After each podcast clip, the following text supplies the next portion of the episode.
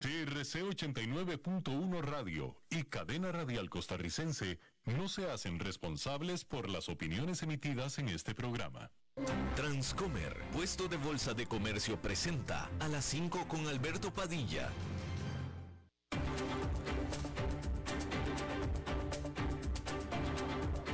Inicia a las 5 con Alberto Padilla un programa diseñado con el objetivo de llevarte diariamente un tema de actualidad, acompañado siempre de reconocidos editorialistas, de lunes a viernes a las 5 de la tarde por CRC 89.1 Radio, a las 5 con Alberto Padilla.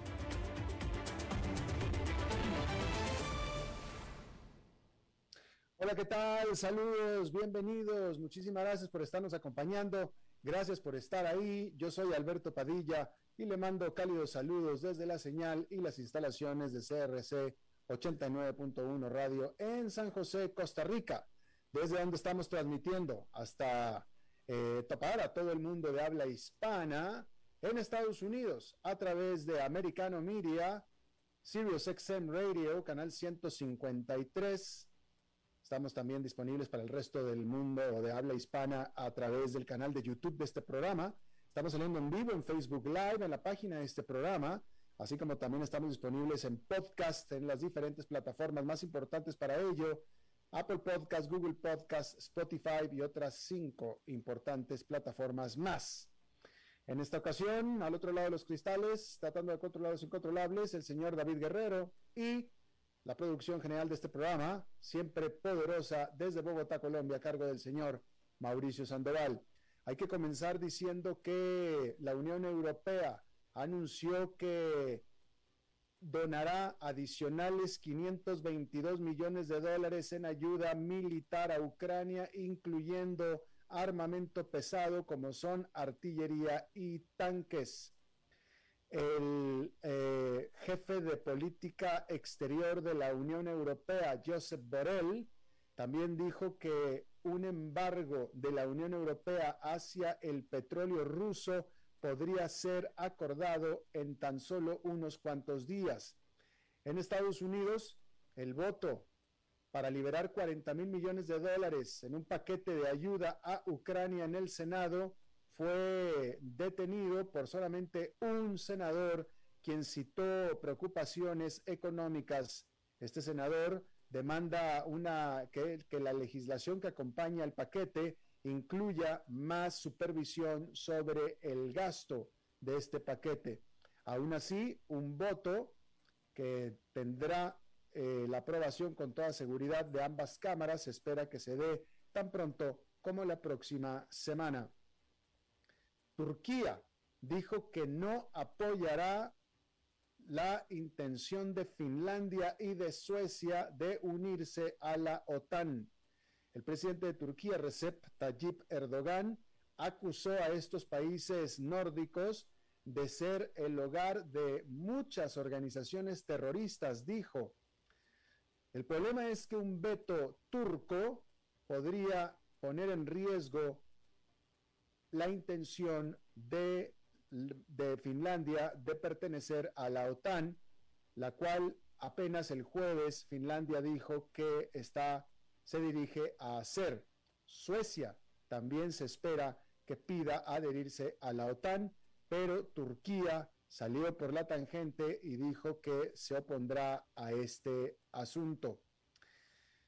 El líder de la ex República Soviética de Georgia, dijo que su país, eh, que su país tendrá un referéndum popular para preguntar a la población si quieren unirse a Rusia. Rusia ofreció a Osetia del Sur, la cual está situada en la frontera sur-oeste de este país, le ofreció ayuda financiera y a los residentes la ciudadanía rusa. Miles de rusos, miles de tropas rusas también están estacionados ahí en ese país de Georgia. El gobierno nacional de Georgia ya antes había eh, establecido un referendo y este eh, el país se haya tratado de organizar un referendo, ahora este va a ser en el mes de julio. Hay que decir que, ya que estamos hablando de Rusia, que el Kremlin respondió el viernes a los llamados del primer ministro polaco Mateusz Morawiecki para erradicar la monstruosa ideología de Rusia. Eh, de nuevo, el líder de Polonia hizo llamados para erradicar la monstruosa ideología de Rusia, fue lo que dijo. Un portavoz del Kremlin dijo a los periodistas esta es la quintasencia de ese odio hacia los rusos que lamentablemente, como una metástasis, infectó ya a todo el liderazgo polaco y en muchos sentidos a la sociedad polaca también. El primer ministro de Polonia, dijo el martes en una columna para el periódico británico The Telegraph que el presidente ruso Vladimir Putin es más peligroso que Adolf Hitler o que Joseph Stalin debido a las armas avanzadas que tiene a su disposición. El portavoz del Kremlin acotó, esta impactante declaración desafortunadamente es histérica e inaceptable.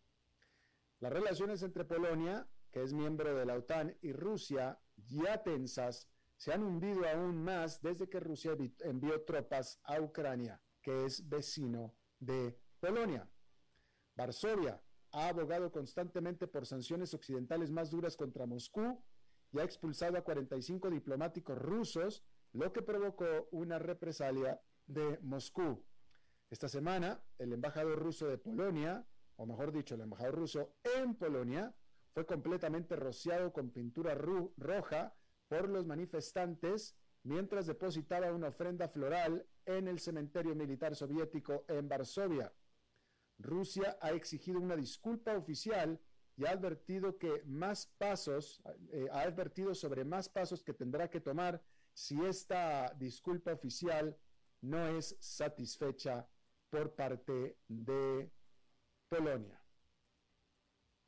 Y bueno, en lo que fue toda una bomba tempranera, mañanera del viernes, en la madrugada, Elon Musk dijo que su acuerdo para comprar a Twitter está detenido a la espera de detalles sobre la cantidad de cuentas falsas en la plataforma de redes sociales, lo que provocó una fuerte caída en las acciones de la compañía en su cotización previo a la operación y de hecho en toda la jornada del viernes. A través de un tuit, Musk dijo el viernes por la madrugada, el acuerdo de Twitter está temporalmente suspendido a la espera de detalles que respalden el cálculo de que las cuentas de spam falsas representan menos del 5% del total de los usuarios. Musk ligó a su tweet un informe de Reuters del 2 de mayo sobre una reciente presentación de documentos que hizo Twitter a las autoridades con esas estadísticas. Las acciones de Twitter cayeron un 10% en la jornada del el viernes, que fue de hecho una jornada muy positiva para el mercado en general, pero aún así las acciones de Twitter cayeron un 20%. Es decir, que si hubiera sido una jornada mala para todo el mercado, las acciones de Twitter hubieran caído aún mucho más. Y rectifico, cayeron un 10% en la jornada del viernes. Esta medida de Musk se produce un día después de que Twitter dijera que estaba pausando la contratación y buscando reducir costos mientras lidia con una caída en el mercado de publicidad digital debido a la crisis económica mundial y la invasión rusa en Ucrania. Asimismo, también dos altos ejecutivos de Twitter anunciaron su salida de la compañía. En toda la industria de la tecnología, las empresas están recortando personal y gastando o congelando la contratación. Twitter dijo en su informe trimestral más reciente que según sus estimaciones, las cuentas falsas o de spam eh, representaron para Twitter menos del 5% de sus usuarios activos diarios en los primeros tres meses del año. Eso es lo que dijo Twitter y eso es lo que quiere confirmar o revisar Elon Musk. La compañía de redes sociales advirtió que su estimación se basa en una muestra de cuentas y que la cantidad real de cuentas falsas o spam o bots podría ser mayor de lo que hemos estimado, dijo la empresa. Elon Musk prometió erradicar los usuarios falsos de Twitter y las cuentas de spam también como parte de su oferta para comprar a la compañía de redes sociales. Y bueno, allá en Nueva York esta fue, como decía, una jornada bastante positiva, una jornada de rebote con el índice industrial Dow Jones ganando 1,47%, el Standard Poor's 500 subió 2,39%, pero el Nasdaq Composite con un salto de 3,82%. Fíjese cómo los saltos, los hundimientos del Nasdaq son más pronunciados que los saltos. Cae 5%, sube poco menos de 4%. Y así es como ha venido comportándose en las últimas jornadas. Bien. Hay que decir que, eh, ya que estamos hablando de los mercados, todos estamos al tanto que el colapso del mercado de valores ha sido francamente brutal. Pero, ¿cuánto dinero han perdido realmente los inversionistas en lo que va de este año? Bueno, pues se calcula que más de 7 de 7 billones, 7 billones de dólares en valor de mercado se ha borrado de las acciones de primera línea solo en el Standard Poor's 500, que es el indicador más amplio. El índice ha bajado casi un 18% desde finales de diciembre y eso lo coloca apenas por encima de los niveles del mercado bajista, lo que se refiere a una caída del 20% desde un máximo de cierre reciente. El Dow ha bajado más de 13% este año. Mientras tanto, el Nasdaq Composite, que está cargado de alta tecnología, ha estado en un marcado bajista durante meses. Este indicador ha caído un 27% en lo que va del 2022. Según datos de la firma de investigación The Post Investment, el Nasdaq se ha desplomado más de un 20% en los últimos 30 días de negociación. Una caída de esa magnitud solamente ha ocurrido 11 veces en la historia y 9 de esas 11 veces estaban asociados con recesiones económicas. Casi 3 billones de esta caída de 7, casi 3 es decir, poco menos de la mitad de esta, casi de la mitad de, de esta caída del SP500 proviene solamente del sector tecnológico. Las acciones de los líderes tecnológicos Apple, Microsoft, Amazon, el propietario de Google, Alphabet, la empresa matriz de Facebook, Meta y Tesla, todas, todas están en números rojísimos. Y uno de los nombres más conocidos de todos, Netflix, que casualmente es rojo también, tiene una caída de más del 70% y con esto es el peor desempeño del SP500 este año. Y bueno, cuando WeWork, ¿usted se acuerda de WeWork? Cuando WeWork, esta empresa de espacio de oficinas compartidas que alguna vez fue de altos vuelos, se vio obligada a cancelar su debut en Wall Street a fines del 2019. Se consideró como un golpe de realidad que alinearía al mundo de las empresas nuevas pero gigantes, las conocidas startups. Durante años, estas empresas jóvenes que hacían grandes promesas desemborrachaban con el interminable dinero de los capitalistas de riesgo y otros inversionistas también privados, mientras reportaban enormes pérdidas. Bueno, pues se asumía que eso ahora tendría que haber cambiado. Sin embargo, no lo hizo. Los inversionistas llenos de efectivo durante la recuperación de la pandemia del coronavirus siguieron buscando nuevos lugares para guardarlo. Las startups que prometían un crecimiento rápido parecían una gran opción para eso. En Estados Unidos, las empresas respaldadas por capital de riesgo recaudaron casi 330 mil millones de dólares durante el 2021, es aproximadamente el doble del récord anterior del 2020. Sin embargo, casi tres años después del escándalo de WeWork, un real ajuste de cuentas podría estar a la vista, ya que las condiciones financieras que en aquel entonces ayudaron a facilitar el auge de las startups comienzan hoy a desvanecerse. Y es que por primera vez en años, las tasas de interés están aumentando, atenuando el entusiasmo por las inversiones especulativas y empujando a los inversionistas a deshacerse en masa de sus participaciones tecnológicas. Mientras tanto, la volatilidad del mercado está dificultando que las empresas salgan al mercado. Eso hará que sea más difícil para los capitalistas de riesgo y otros inversionistas privados salir de sus posiciones y podría dificultar que las nuevas empresas en etapa avanzada obtengan financiamiento. Eso ya aparece en los datos según PitchBook, una firma de investigación. Si bien las valoraciones de las nuevas empresas maduras siguen siendo altas, cayeron en el primer trimestre en comparación con el 2021. Las empresas todavía buscan recaudar dinero cotizando en bolsa, sin embargo.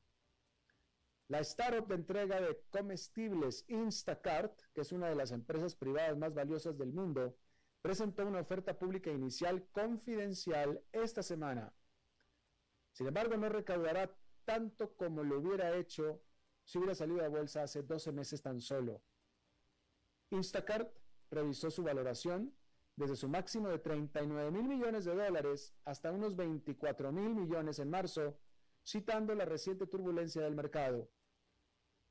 Las inversiones en nuevas empresas en etapa inicial están yendo mejor por ahora, ya que tienen mucho tiempo antes de que necesiten sopesar las ofertas públicas iniciales, dijo PitchBook. Pero eso podría cambiar en un par de trimestres más si las condiciones del mercado permanecen intactas, provocando un escalofrío en todo el ecosistema de las startups. En ninguna parte fue esto más claro, hablamos del cambio de ambiente, que en el reciente reporte de resultados de la gigante inversionista de riesgo SoftBank. El CEO de SoftBank, Masayoshi Son, invirtió miles de millones de dólares en nuevas empresas en los últimos años, lo que lo convirtió en el inversionista tecnológico más destacado del mundo con posesiones grandes y ayudando a fundar y a salir adelante a Uber, Alibaba, entre, entre grandes nombres más.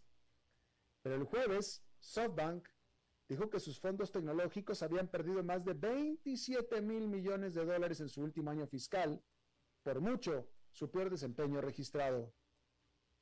En una presentación, Masayoshi Son reconoció las pérdidas y se comprometió a comenzar a adoptar un enfoque más conservador. En el futuro, el conglomerado japonés será más selectivo sobre los acuerdos que acepta implementará criterios más estrictos para nuevas inversiones y se centrará en mejorar los rendimientos de las empresas de su cartera, dijo Masayoshi Son. Bien, fíjese esta nota que le voy a, presentar.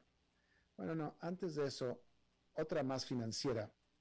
Hay que decirle que el sector de criptomonedas sufrió un gran impacto esta semana y se lo informamos aquí cuando las llamadas monedas estables que sustentan la economía digital como depósitos de valor se desmoronaron en un, eh, eh, momento que fue un momento sin precedentes que alimentó la ola de ventas de pánico. El estado de ánimo se ha calmado ligeramente, hay que decir, en las últimas 24 horas, Tether, que es una de las monedas estables más populares, se recuperó en su mayoría de su repentina caída el jueves y ahora cotiza justo por debajo de un dólar. Y debido a que Tether está diseñada para canjearse por un dólar en cualquier momento, pues eso ayudó a restaurar la confianza en el sistema.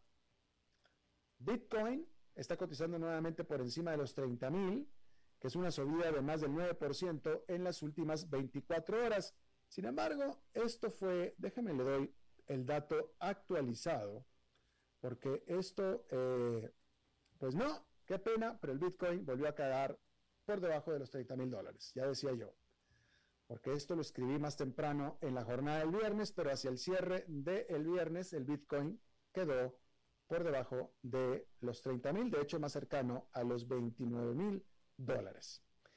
Bueno, Coinbase, que es la empresa de criptomonedas cotizadas en bolsa más destacada, es decir, Coinbase es la que está eh, eh, cotizándose en bolsa y de ellas es la más destacada, subió un 16% en las operaciones previas a la comercialización del viernes. Pero ¿cuánto subió o bajó el viernes? Vamos a ver. Aquí se lo doy actualizado. Bueno, recuperó 16%, subió 16% en la jornada ganadora del viernes, hay que decir. Justamente, 16%. Pero pues este 16% viene después de haber caído 44% a principios de semana. Sin embargo, persisten las preocupaciones en torno a las monedas estables algorítmicas, como Terra USD, que utilizan la ingeniería financiera para mantener su paridad con el dólar en lugar de depender de las reservas reales. Terra USD se negoció por última vez a 18 centavos, que es la friolera de 82 centavos por debajo de donde debería estar, según su promesa, a los inversionistas. Y eso mantiene a los traders de criptomonedas al límite mientras lidian con pérdidas deslumbrantes y aumentan los llamados para que los reguladores intervengan con una mejor supervisión. Definitivamente debe tratarse de un golpe de realidad a los muchos soñadores de las monedas digitales. La volatilidad y la destrucción de la riqueza en los últimos días y semanas subrayan los riesgos para los inversionistas y con ello la estabilidad sistémica. Eh, eh, y con ello la estabilidad sistémica de las inversiones en criptomonedas. Vamos a ver, vamos a ver primero qué tanto cae más, qué tanto se afecta más las criptomonedas. Y después de que terminen de caer y cómo caen y hasta dónde, a ver cuál es el futuro de las criptomonedas. A ver cuál es el futuro. Algo va a tener que cambiar. Difícilmente diría yo que las criptomonedas van a desaparecer. No creo que sea por ahí. Yo creo que sí va a haber una purga importante de criptomonedas y solamente se quedarán algunas tantas. Yo creo que de mínimo, mínimo eso es lo que podemos esperar. Después ya veremos qué, otra forma toman. Pero de entrada van a, desaparecer muchísimas criptomonedas y se van a quedar simplemente unas cuantas por ahí. Pero ya lo estaremos viendo el próximo año.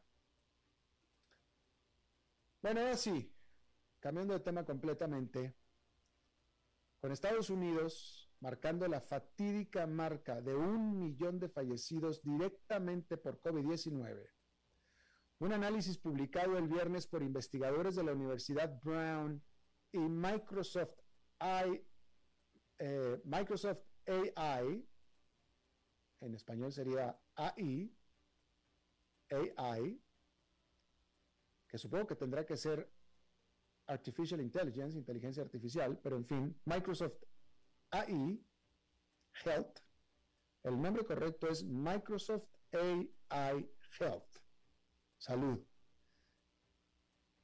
Estos organismos compartieron este reporte exclusivamente con la NPR, con la National Public Radio de los Estados Unidos, y da un estimado de la porción de muertes que se hubieran prevenido si se hubieran vacunado en cada estado de la Unión Americana desde que las vacunas COVID-19 estuvieron disponibles a principios del 2021. Entonces, en ese año, a principios de 2021, cuando las vacunas se distribuyeron ampliamente, hubo una gran demanda. En el pico de la campaña de vacunación en la primavera del año pasado, 4 millones de personas se vacunaron en un solo día. Pero esa demanda se redujo para el verano. Y un año después, muchos estados todavía están apenas por encima del 50% de las personas completamente vacunadas. Entonces, ¿cuántas vidas se habrían salvado si esa caída en la demanda de vacunas nunca se hubiera ocurrido? Si el 100% de los estadounidenses se hubieran vacunado con el tiempo. Bueno, para responder esa pregunta, los investigadores de Brown y Microsoft calcularon la tasa máxima de vacunación para cada estado, la tasa máxima, y luego imaginaron que esa tasa continuaría hasta que todos los adultos del estado estuvieran completamente vacunados. Y así fue como hicieron la proyección. El total para el país quedó bastante claro. Muchas de las casi un millón de muertes por COVID ocurrieron en el 2020 antes de que las vacunas estuvieran disponibles.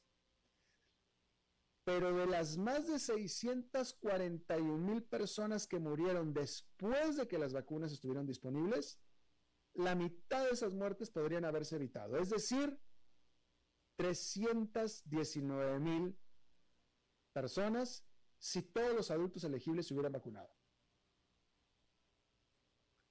Y esos números son aún más sorprendentes en ciertos estados donde se podría haber evitado más de la mitad de las muertes.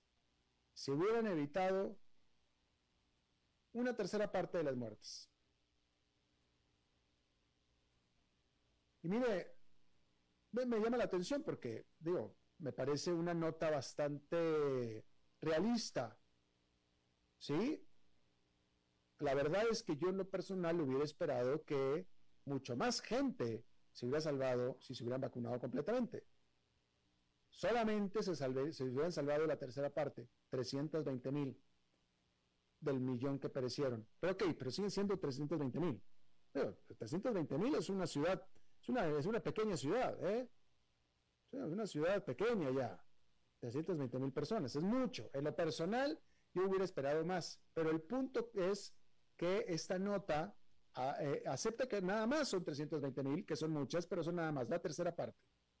¿Sí? O sea, lo que estoy tratando de decir es que si hubiera sido una nota sesgada, con ideología sesgada, hubieran dicho se hubieran salvado todos. Pero no, me parece que es una nota bastante cándida, la verdad.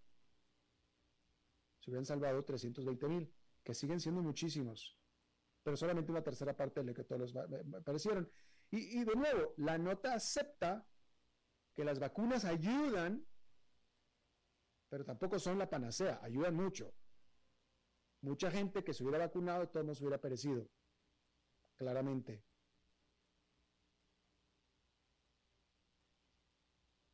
Bueno, de cualquier manera, 320 mil es una gran, gran cifra. Pero ahí lo tiene usted. Esos son los que, los que se hubieran salvado si se hubieran vacunado. Y todavía hay muchísima gente que no se vacuna. Y que no se va a vacunar, por lo visto. Le demos las pruebas que les demos, les demos la información que les demos. Juran y rejuran que las vacunas hacen daño cuando en su vida han conocido a nadie que haya pasado algo malo con la vacuna.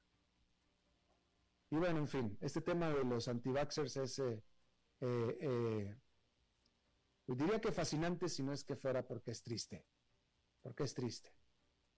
Eh, pero en fin, eh, uno les enseña los datos, les enseña las pruebas, les enseña las muestras y ellos responden con teorías de la conspiración, con fantasías, con chismes y se los creen.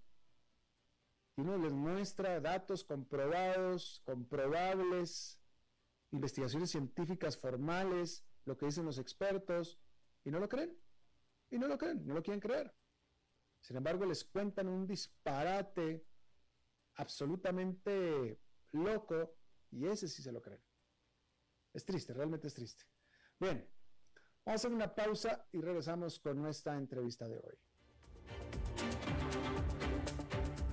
A las 5 con Alberto Padilla, por CRC 89.1 Radio importa si trabajamos para la empresa privada o para el gobierno. Lo importante es que lo hagamos con responsabilidad, enfrentando las consecuencias de lo que decimos y de lo que hacemos. El trabajador responsable cumple con los horarios y con las labores para las que fue contratado, sin perder el tiempo, sin abusar de los clientes de las empresas ni de los usuarios de los servicios públicos. La patria vive momentos difíciles. Costa Rica necesita que todos asumamos nuestras obligaciones personales, familiares, laborales y ciudadanas con honestidad y eficiencia, dispuestos a rendir cuentas y a exigir lo mejor de los demás.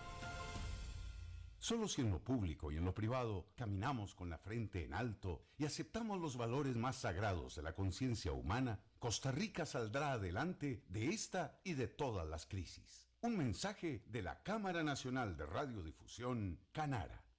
¿Sabía usted que Transcomer es el puesto de bolsa de comercio más grande de Costa Rica, con 19 años en el mercado y miles de clientes? Cuentan con asesores y corredores expertos que saben de lo que hablan y ofrecen productos de inversión seguros y modernos, hechos a la medida. Pero sobre todo, al invertir en Transcomer, usted invierte en la única bolsa vigilada por el Banco Central. Y en un mundo sobrecargado de información, usted debe de estar con los mejores. Transcomer, puesto de bolsa de comercio. Construyamos juntos su futuro. Somos expertos en eso. Desde los verdes bosques de nuestra montaña nos llega agua Cerros de la Riva, agua fresca de manantial que te permitirá vivir en equilibrio, proteger tu salud y la de tu familia, libre de sustancias químicas, envasada sin alterar su naturaleza a 2.000 metros de altura.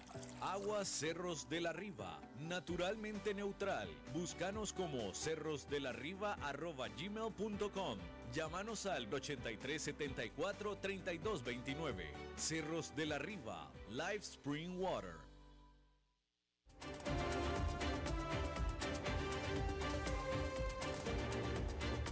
Seguimos escuchando a las 5 con Alberto Padilla. Bueno, gracias por continuar con nosotros. Como cada semana vamos a hablar de mercados con Oscar Gutiérrez, fundador de Transcomer, en este segmento patrocinado. Oscar, ¿cómo estás? Muy bien, Alberto. Buenas tardes. Un gusto estar de nuevo en tu programa. Y bueno, hoy cierra un buen viernes. Eh, el, el S&P 500 cerró con dos 39 positivos. Todos los sectores terminaron positivos. los bienes discrecionales de consumo un 4.26, eh, tecnología de información un 3.94 y así los demás un poco hasta que subió igual los servicios públicos un 1.25. Para la semana, eh, a pesar de esto, eh, bajó un 2.41. Bueno, es un buen augurio que haya terminado un viernes positivo, eso calma un poco los ánimos. Normalmente eh, eh, se siente mal en los mercados cuando un viernes cierra negativo, crea mucha ansiedad eh, para la semana siguiente. Entonces fue, fue un aspecto positivo. Algunos, bueno, hoy oyendo a muchos de los analistas, siempre la discusión es, bueno, ¿estaremos ya cerca del final? ¿Estaremos cerca del fondo o no? Yo francamente no lo creo.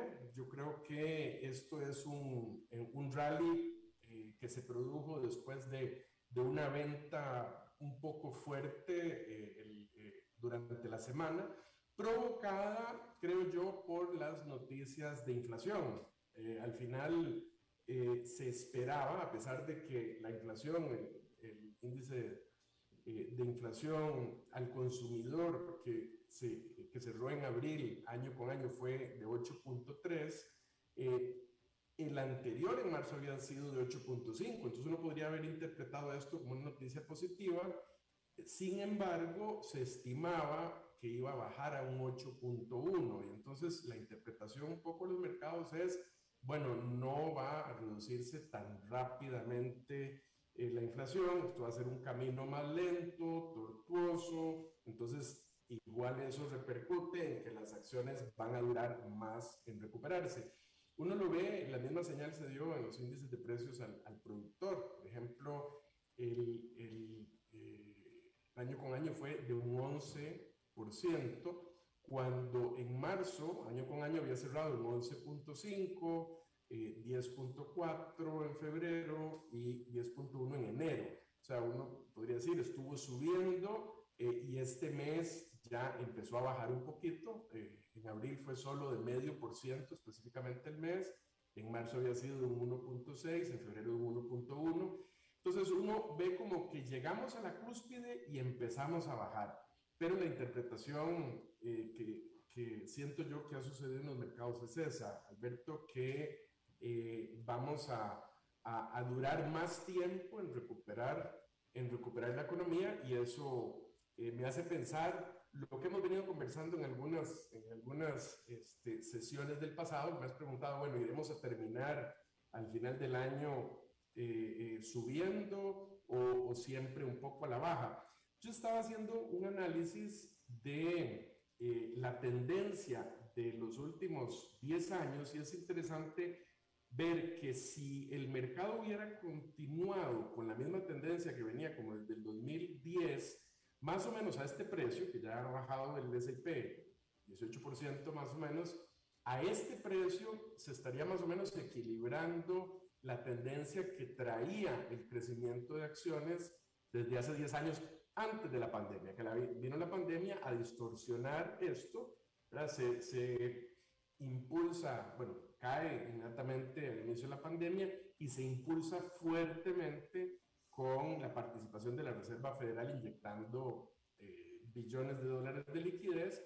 Eh, y en este momento, con las noticias de inflación y las noticias de que se va a empezar a reducir esto, pues cae a este nivel. Ahora, eh, uno podría pensar, bueno, si ya estamos en la tendencia que se traía desde antes, podría uno pensar entonces que estamos en el fondo. Bueno, pero es que hay una gran diferencia. La tendencia que traíamos desde antes era con una economía que tenía tasas de interés eh, eh, eh, muy bajas y, un crecimiento económico constante. En este momento, si uno ve, por ejemplo, los salarios reales han venido, bueno, decrecieron este mes 0.1, a pesar de que el aumento nominal fue de 0.3. En el último año han decrecido 2,6, a pesar de que los aumentos nominales de los salarios eh, han sido de 5,5. Y entonces, si los salarios reales eh, son menores, pues uno, por el producto de la inflación, eh, pues uno ve que no es, la, no es el mismo estado de la economía que venía antes de la pandemia. Por eso yo tiendo a pensar, Alberto, que todavía eh, estamos para bajar un poco más. Yo creo que el, mercado se sigue acomodando. Eh, eh, claro, hay algunas tecnológicas, me parece que lo, mencionabas ahora, que han caído fuertísimo. De hecho, me parece que Ike Invest incluso estaba haciendo unas nuevas inversiones en, en Coinbase y, y, hay muchos inversionistas que están pensando que es un buen momento para recomprar. Eh, eh, sin embargo, eh, el, el, ambiente, el sentimiento sigue siendo negativo. Hay rallies, como vimos hoy, este, pero yo creo que la tendencia todavía va a ser un poco a la baja. Estamos con Oscar Gutiérrez, presidente de Transcomer. Oscar, una discusión que hemos, bueno, bueno, no tanto discusión, hemos un análisis que hemos estado, un seguimiento que hemos estado dando durante toda esta semana sobre el mercado de las criptomonedas. No sé si ya te pregunté, la verdad, pero si no te vuelvo a preguntar, ¿qué opinas tú como financiero, experto financiero, de las criptomonedas y del criptomercado en general? Mira, es un mercado muy interesante. O sea, yo he estado eh, dándole seguimiento eh, eh, y nosotros, pues como bolsa, hemos tenido interés en analizarlo para ver si eventualmente podemos participar en este negocio. Ahora, este, eh, eh, sí habíamos comentado en algunas sesiones anteriores que para mí parte del, del aumento en Bitcoin en particular se debe no solo a la adopción que ha venido creciendo sin duda, de más comercios aceptando el Bitcoin, eh, que eso, esa adopción es un elemento fundamental positivo para, para el precio del Bitcoin, por ejemplo, pero para mí, ese mismo exceso de liquidez que se provocó eh, en los últimos dos años eh, provocó también que se inflaran activos que son especulativos como el Bitcoin. Si uno ve, yo estaba viendo casualmente eh, que antes del inicio de la pandemia, me parece que el Bitcoin rondaba los 9 mil, 10 mil dólares. Claro que había tenido igual momentos anteriores en que sube, en que había subido y bajado, pero si uno ve, en efecto, después de, de subió un poco ya para, para, después de marzo, pero, pero una subida muy fuerte hasta que suba a 66, me parece, este, con esta inyección de capital que ha tenido la Fed. Es lógico pensar que cuando hay muchísimo dinero en la calle, eh, eh, tiene sentido invertir más en, en herramientas especulativas donde empieza a recoger el mercado y la gente empieza a asustarse y decir, bueno, no, yo quiero refugiarme en cosas más seguras, en, en, acciones de valor, pues vendo eh, los Bitcoin.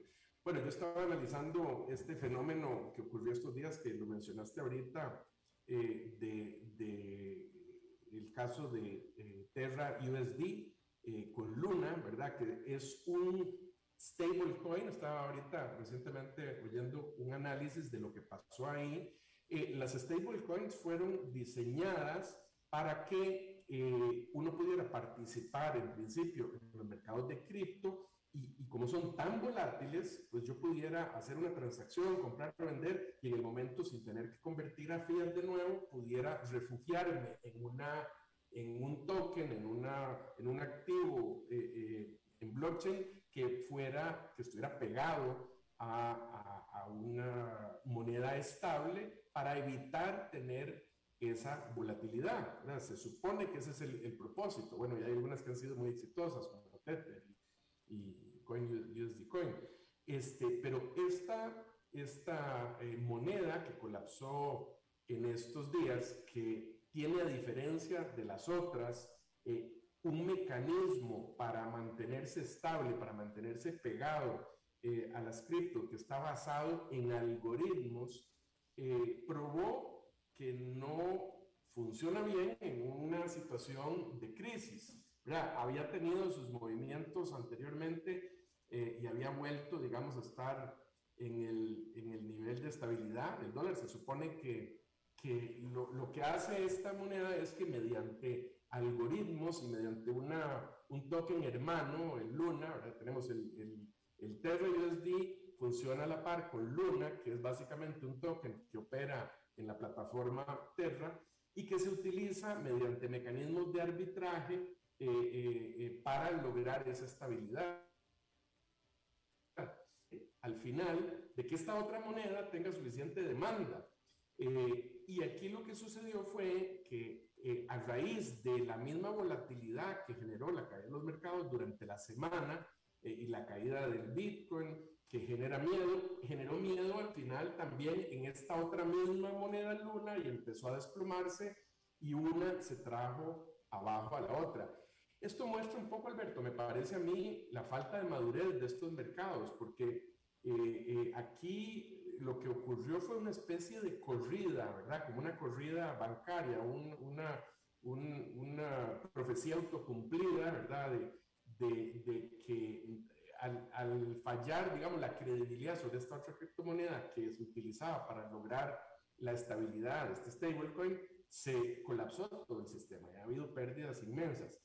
Esto había ocurrido hace muchos años en los mercados bursátiles y los mecanismos que se han establecido son, por ejemplo, de parar las transacciones. Cuando eh, vos has visto que cuando hay un eh, mercado de mucho riesgo, volatilidad altísima en los mercados, automáticamente se disparan mecanismos que paran las transacciones para calmar los ánimos y que no sean los algoritmos vendiendo que provoquen una corrida y un colapso de los precios. Bueno, eso no existe en este mercado y es una prueba de que falta madurez en él y que en el fondo una regulación podría ayudar en este sentido. Más bien, muchos, muchos se alejan del tema de la regulación y tal vez eh, si hubiese una, una, regulación que pareció precisamente a la señora Janet Yellen comentando sobre la necesidad de, de regulación en los stablecoins, más bien podría provocar un beneficio al mercado porque, porque esta regulación podría provocar más estabilidad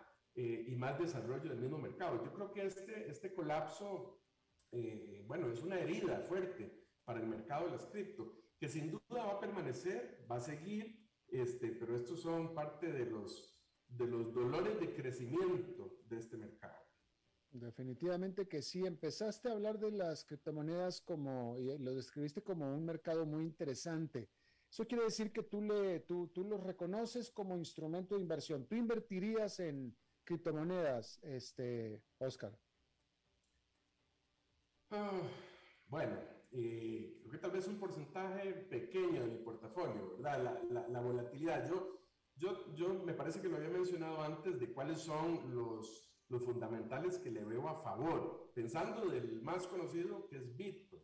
Yo veo que eh, al ser, digamos, una, una cantidad limitada de emisión de Bitcoin, en la medida en que haya más adopción, eh, eh, entonces va a haber más demanda por esa moneda y la lógica me dice que ese precio tiene que subir. Eso, son, eso es lo que me indicaría que en el largo plazo eh, hay una fuerza a favor de que eso crezca. Las fuerzas en contra eh, son precisamente esta, que qué porcentaje, no, es muy difícil decir, qué porcentaje del valor de Bitcoin en la calle está ahí por especulación y qué porcentaje está realmente por los que realmente quieren adoptar esto como parte de su, de su operación diaria, los comercios que lo reciben y tal, no son especuladores que están en, en, el lado. Bueno, eh, en la medida que haya adopción, eso es positivo. Si depende mucho de la especulación, una falta de liquidez se lo puede traer abajo. La otra cosa que juega en contra para mí es eventualmente una prohibición. Yo creo que eso no lo veo a corto plazo, ¿verdad? Tendría que sentirse que, que es una amenaza para, para, el control monetario de los gobiernos. No lo veo a corto plazo. Entonces, a pesar de, de que pueda haber mucha volatilidad, yo sí podría invertir en Bitcoin. No lo estoy haciendo en este momento, pero si lo hiciera, él varía definitivamente pensando por lo menos en unos cinco años y pensando que no necesito tener, digamos, la liquidez de esos Bitcoin para resolver eh, algún problema temporal de liquidez que yo tenga. Entonces, yo en ese sentido le recomendaría a, a los radioescuchas que si quisieran meterse en este mercado, lo hagan en una proporción baja. El capital especulativo que no necesiten liquidar a corto plazo, es un 5%. Entonces, tú, tú, tú razonaste que, razonaste hace un momento que como el Bitcoin es una edición limitada, nada más hay un cierto número definitivo de, de Bitcoins, ¿no puede llegar a cero? Bueno, podría llegar a cero si la adopción se fuera a cero o si lo prohibieran, ¿verdad? Te pongo este ejemplo, digamos, si yo soy un, restaurante y yo veo que, que, más y más gente tiene Bitcoin y yo digo, bueno, si yo recibiera Bitcoin aquí, yo podría aumentar mi clientela. Entonces yo adopto el Bitcoin, lo anuncio y eso causa un efecto positivo. Entre más comercio lo acepten, más gente lo va a adoptar. Entre más gente lo adopta, más, lo adopta, más comercio lo, lo quieren aceptar.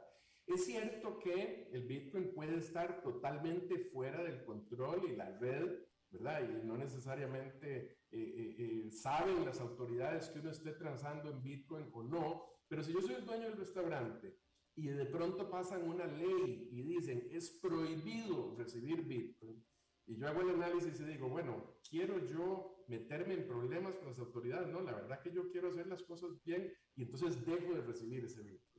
Entonces, esa, esa prohibición lo que haría es reducir la adopción. Y entonces, por eso digo yo que eso es una fuerza contraria, ¿verdad? Si, si, si esa eh, eh, adopción se reduce, pues eventualmente la demanda por el Bitcoin baja. Entonces, creo que son esas dos fuerzas. Ahora, no veo esa prohibición a corto plazo, por lo menos en un mercado como Estados Unidos.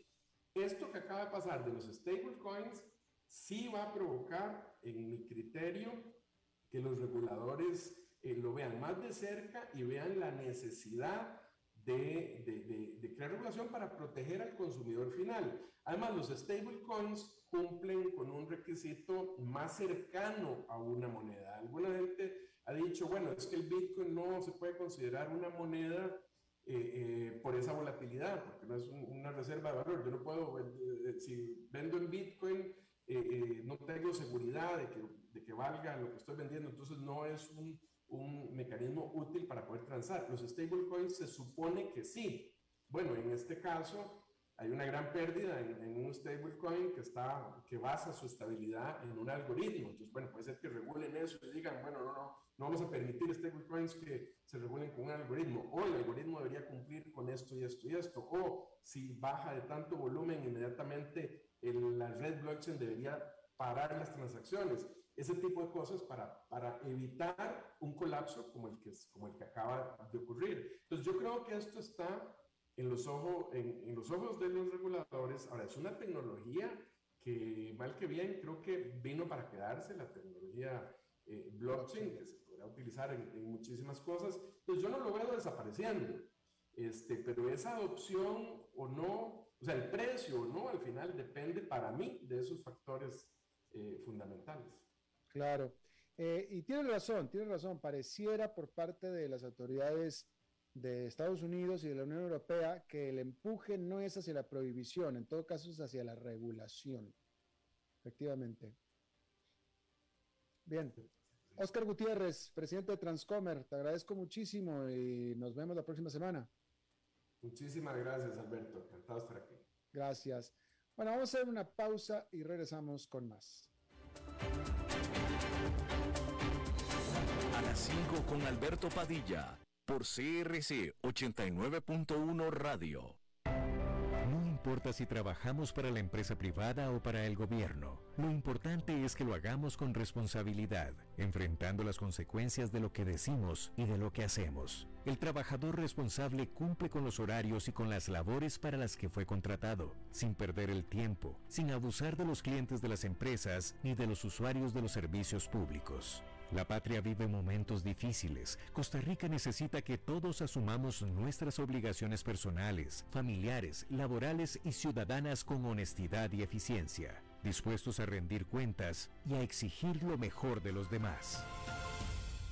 Solo si en lo público y en lo privado caminamos con la frente en alto y aceptamos los valores más sagrados de la conciencia humana, Costa Rica saldrá adelante de esta y de todas las crisis. Un mensaje de la Cámara Nacional de Radiodifusión, Canara.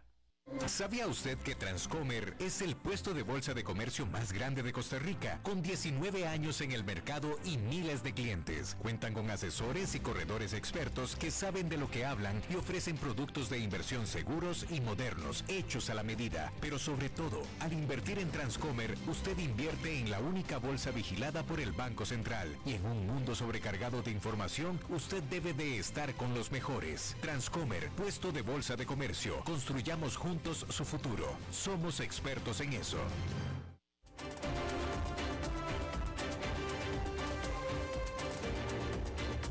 Seguimos escuchando a las 5 con Alberto Padilla. Muchísimas gracias por continuar con nosotros. Antes de pasar a Humberto Saldívar, eh, déjeme le hago nada más un pequeñísimo comentario con respecto a la noticia que le di más temprano acerca de Elon Musk, que puso en, ah, en suspensión el acuerdo para comprar Twitter. Mire, le voy a decir nada más una cosa a título personal porque nadie más lo está hablando, pero desde mi punto de vista, Elon Musk está jugando con fuego legal con ese tweet, con ese tweet que envió y con esa acción, con esa medida que tomó que hizo desplomar las acciones de Twitter, que son acciones que él mismo está comprando. Entonces, desde mi punto de vista, ha habido gente, incluso al propio Musk, que las autoridades bursátiles lo han investigado incluso hasta por menos. Así es que no se extrañe usted si durante el fin de semana o el lunes las autoridades bursátiles e incluso las judiciales de Estados Unidos van a dar alguna declaración con respecto a esta última jugada de Elon Musk. Eh, se, lo, se lo digo casi como de vanidad porque casi que estoy apostando que eso va a ser, pero nadie más lo está diciendo. ¿eh? Bien, ahora sí, vamos a pasar como todas las semanas con Humberto Saldívar. Humberto. Eh, ¿Qué tal Alberto? ¿Cómo estás? Bien, ¿y tú? Bien, bien, gracias. Eh, como varios varias eh, semanas he hablado, hoy voy a hablar del capital humano, sobre los rangos salariales que normalmente están en el mercado. Si bien había especificado en, en comentarios anteriores respecto a lo que es eh, tecnologías de la información, hoy voy a hablar sobre los rangos salariales en general. Eh, es una evidente, es evidente que hay una inflación a nivel mundial, ¿verdad? Igual que hay una inflación, también hay requerimientos de, capital humano eh, de, de, medio nivel, de nivel medio o alto, el cual se está, eh, digamos que peleando el mercado, pero ya no a nivel nacional, sino a nivel internacional. ¿A qué quiero llegar con esto? Mi recomendación aquí a las empresas es que cuiden mucho su capital eh, humano de nivel medio, rango alto, que, que son competentes y que ustedes los ven como algo a futuro. ¿Y qué es lo que viene dentro del mercado y el reto va a ser esto? Los salarios van a subir, eh, eh, industria, la, la industria más fuerte va a requerir ese capital humano y si tú no estás dispuesto a invertir en, en el capital humano, probablemente vayas a tener algún conflicto dentro de la empresa porque eh, pues es prácticamente uno de los insumos más importantes que tiene una empresa, ¿no? O sea, lo que estás diciendo es a las empresas, eh, mantén a tu personal, eh, a tu buen personal, súbele los salarios. Sí, porque al final hay un rango salarial y hay una encuesta eh, que normalmente hace Pricewaterhouse, donde tú tienes los rangos salariales por puesto, por tipo de empresa. Pero si tú estás fuera de ese mercado y tienes a alguien capacitado al nivel de donde están los rangos salariales, lo que estás diciéndole tú a tu empleado es que a pesar de que es bueno, yo no, no le vas a pagar lo que dice la encuesta a nivel internacional. ¿Y qué pasa? Que ahorita ya no nada más es, y tú trabajas a nivel Costa Rica, por decirlo así, sino que Estados Unidos está buscando y está mirando mucho capital humano hacia el sur. Hacia el sur, llámese América Latina.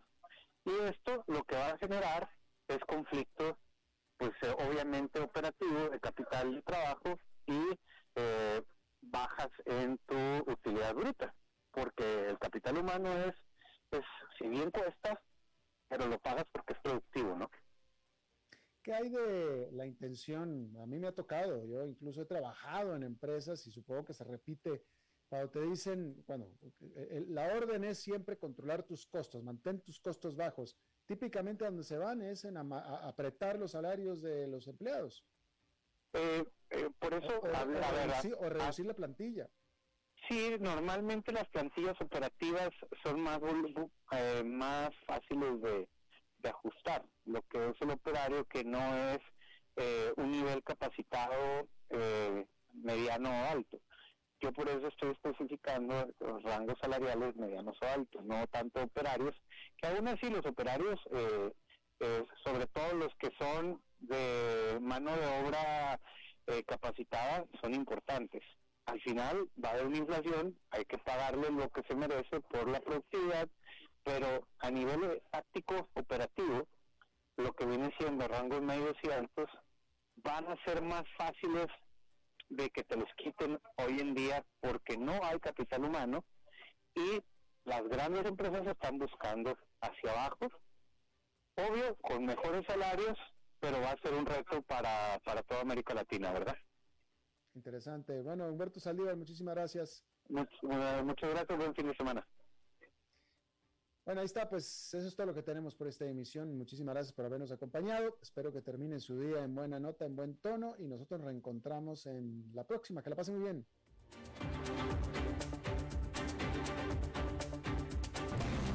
las 5 con Alberto Padilla fue traído a ustedes por Transcomer, puesto de bolsa de comercio. Construyamos juntos su futuro. Somos expertos en eso.